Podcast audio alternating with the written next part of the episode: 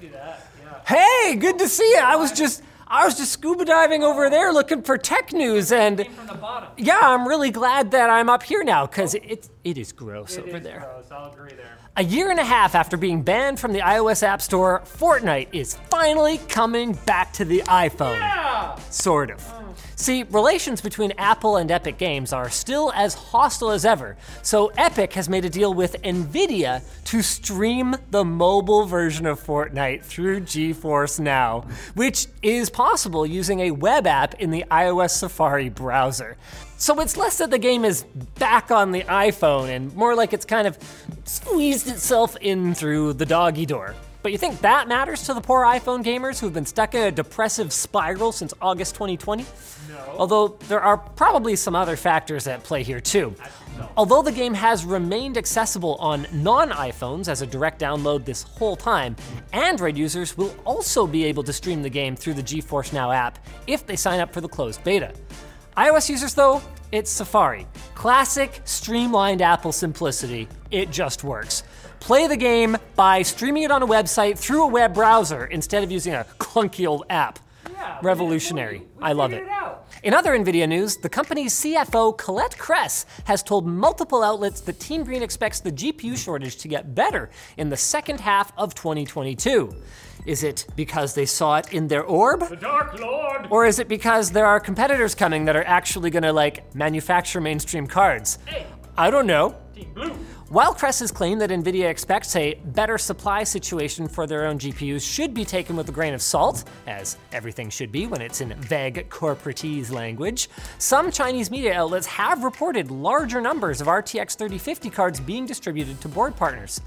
It also makes sense to remain skeptical that the shortage will ever end as long as crypto mining is a thing. Um, I don't know what the asteroid line is about, but good job, Riley. That'll end crypto mining. Mm. And Russia has done the world a solid, claiming to have neutralized notorious ransomware gang REvil. The F S B said it arrested fourteen members of the group, which were responsible for, among other things, hacking the world's largest meat supplier and software infrastructure company Kaseya last year. Those are two separate companies, not the same company that is in meat and software.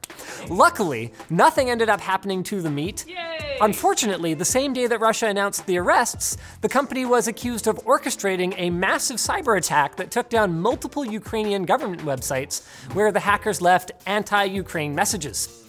This attack comes in the midst of other accusations that Russia is preparing a real invasion of Ukraine, which would definitely offset any positive solids that Russia did by arresting the ransomware gang.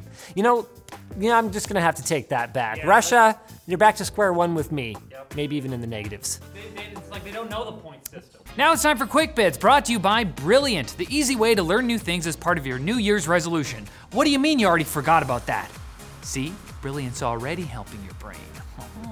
Brilliant makes learning STEM concepts with dense-sounding names like algorithm fundamentals and scientific thinking accessible and fun because it uses active learning with engaging problems to solve and interactive visual concepts to play with. There's no harsh grading, long lectures, or strict time limits because this isn't Miss Parsons' grade six class, it's bloody brilliant! So crush your twenty twenty-two goals and use the link below to join Brilliant's community of eight million learners and educators today, and the first two hundred people can save twenty percent off a year of STEM learning. Brilliant dot org slash techlinked, get smart! Butt quacks are best when they're fresh out of the oven. Not too crispy, you gotta let them cool a little. Yeah, I burned one too many times. The log four j vulnerability discovered about a month ago was so bad and widespread that the White House held a meeting yesterday, a month after, to talk about how open source software needs better security. Well, Google seems to think it's the government's job to do something about it, since many federal infrastructure systems rely on open source projects that are often maintained on a volunteer basis. So going forward, all open source developers will be officially employees of the U S federal government. Yeah! Problem solved, right? Oh, easy. A few days after A M D said they're looking into adding support for Ryzen five thousand series C P Us on older X three seventy motherboards, ASRock has come out and done just that exact thing. A BIOS update for the company's X three seventy Pro four adds Ryzen five thousand support, although it does remove support for A M D's Bristol Ridge A P Us because you can't have it all. I mean, what's next? You want to plug an S S D into your C P U socket? Get over yourself. I've already done it. A couple of high-profile tech products are getting kicked like cans down the road a little bit, as a couple of reports indicate that both Apple's A R headset and Tesla's Cybertruck has been delayed to twenty twenty-three. Not the Cybertruck! No! I wanted it! This is frankly completely unsurprising, given that there is very little evidence that either of those are actually real. I mean, the Cybertruck's windows appeared to be real during that demo where they shattered, but the rest of the truck could have been cardboard for all we know. What do you take for the evidence? That's why the rest didn't shatter. Oh! It's cardboard.